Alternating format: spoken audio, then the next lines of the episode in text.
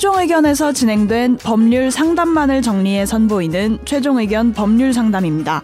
이번 상담은 이천이십일년 사월 이십삼일 최종 의견 이백육십육회에서 방송되었습니다.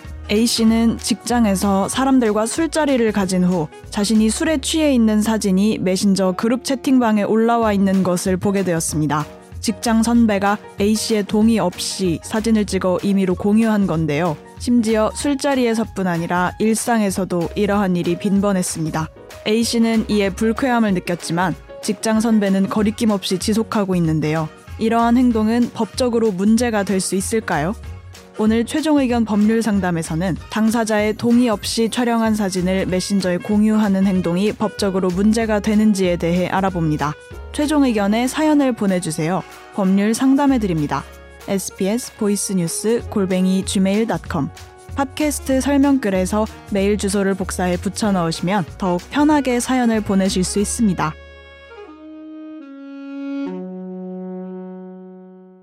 안녕하세요. 평범한 이십대 직장인입니다. 아직 친하지 않은 직장 선배가 있는데 자꾸 제 사진을 찍어서 여러 사람들에게 공유하는 문제 때문에 메일드립니다. 얼마 전 회식 자리에서 제가 얼큰하게 술이 취한 사진이 카톡 단톡방에 올라가 있더라고요. 저 말고 다른 사람들의 사진도 같이 올라와 있긴 했지만 어, 술자리에 있었던 선배, 아, 술자리에 있었던 그 선배가 동료나 후배들의 취한 모습 등을 찍은 후에 임의로 올린 건데요. 저나 선배 모두 남자라 성적인 문제와는 관련이 없고 다만 일상적인 모습, 대화하는 모습, 뭐 사무실에서 졸고 있는 모습, 순간적으로 못생겨 보이는 굴욕 사진들을 재미삼아 올리는 건데요. 저는 전혀 재미도 없고 한마디도 없이 제 얼굴 여기저기 펴나르는 게 불쾌하기까지 한데 거리낌이 전혀 없습니다.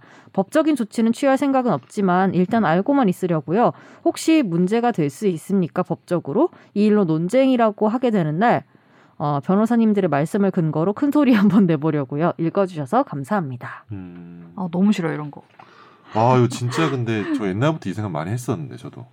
저도 아, 이런 사진 많이 찍혀가지고, 네, 술 먹다 이렇게 막 이렇게 이러고 있고 막, 막 그런 거 있잖아요. 그래서 이거 막 단톡방에 올리고.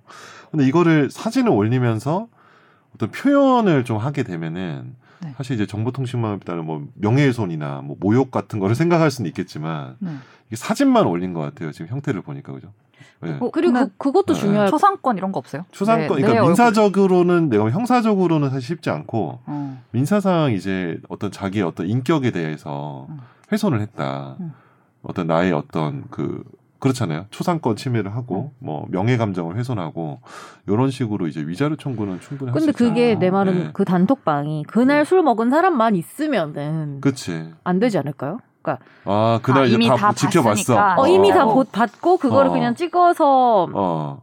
그러니까 다 그 찍은 모습을 본 사람들끼리만 있는 거랑 음. 없, 없었던 사람들이 있는 거랑 또 다를 것 같지 않아요? 약간. 음, 어. 또 그런 측면도 음, 있겠죠. 음, 음. 여기 보니까 여기 보니까 회사에 아마 부서 단톡방이 있을 것 같고. 그렇죠. 그래서 뭐 수시로 이렇게 올리는데 제가 보기에는 분명히 이제 좀 약간 불쾌하다는 좀 표시를. 네. 적절하게 좀 약간 어쨌든 한 회사에서 계신 분이잖아요. 네. 친하지 않으니까 좀 세게 질러도 되는지 모르겠지만 어쨌든 좀 말씀을 드리고 이것이 좀 반복되지 않도록 좀 얘기를 드... 이게 왜냐면 그 사람은 자기는 늘 그렇게 해왔기 때문에 이게 문제가 된다는 거를 남이 말하지 않으면 의식하고 못하고 살았을 수도 있거든요. 음. 자기도 어렸을 때 뭐 당하고 살았을 수도 있고 선배가 막 그렇게 하면서 그래서 그건 이제 어쨌든 그 여기 사연 주신 분 입장에서는 자기는 되게 감정에 상처를 받으시는 거잖아요. 그래서 명확하게 얘기하시고 뭐 민사적인 뭐 위자료 청구는 그 카톡방의 성격이나 이런 거 따라서 좀 검토를 할 수 있을 것 같아요. 음. 예. 그러면 이게 이분은 일단 자신이 부정적으로 찍힌 사진을 말하는 거죠. 뭐 술 취하고 막 이렇게 막 예, 이런 그렇죠. 이런 못생기게 나오는 예, 굴욕 사진 이런 예. 거. 근데 만약에 진짜 잘 나온 거. 그러니까 어. 어, 뭐. 그러니까 무슨 화, 예를 들어서 내 스튜디오에서 내가 요즘에 어. 막 사람들이 막 어. 모델 뭐지 모델 뭐죠 프로필 사진 이런 거 막 어. 찍어보고 어. 하는데 그런 거를 제가 선재 아나운서님한테 나 이거 찍었다 이렇게 보냈는데 어. 선재 아나운서님이 갑자기 우리 최종 의견 단톡방에 보냈어. 어, 나는 거기에 사진, 올리고 싶지 않았는데 뭐, 어. 너무 잘 나오지 그런 않았냐 그런 거는 아, 뭔가 애매하다. 문제 삼을 수 있네. 그런데 이걸 왜 저기에 보여줘? 나는 보여주고 싶지 않았는데. 근데 이게 이런. 그런 것 같아요. 이게 원래 그 뭐지 대화의 녹음도. 대화를 녹음해서 그걸 이제 뭐 법정에 내거나 소송해서 네. 그건 사실 문제 안 되는데 대화의 녹음을 전혀 동의하지 않는 다른 곳에다 이렇게 뭐 오픈하고 이러면 그때 네. 민법상 민사상 네. 손해배상 청구가 될 수 있거든요. 네. 그러니까 그 사진도 자기가 찍히고 그리고 이제 자기가 허용한 카톡방의 공개 범위나 이런 허용 범위가 있는데 그걸 넘어서 한다면은 충분히. 근데 이제 음. 약간 그 맥락은 필요할 것 같아요. 그 근데 말을 했는데도 아 이거를 이제 뭐 하지 말아라 했는데도 계속 아. 반복해서 했거나 그러면. 뭐 불법행위가 뭐 될 수 있지 않을까? 음. 뭐 조심스럽게. 음. 근데 실제 사건이 일어난 사람이 참 많이 없으니까 음. 네. 충분히 검토할 만하네요. 요즘 아, 하도 카톡 사진 많이 찍고 인스타 음. 올리고 이런 거 하다 그러니까. 보니까 이렇게 또 저는 다 허락받습니다. 특히 다 코로나 어, 코로나십구 시대에는 음. 또 주의하게 되기도 주의하, 하고 어, 해야 되기 때문에 음, 그렇죠. 그런 자리 자체도 많이 없기도 어, 하고 맞아, 맞아. 그리고, 네, 네. 근데 그러다 보니 제 인스타에 집에서 찍은 사진밖에 없어요.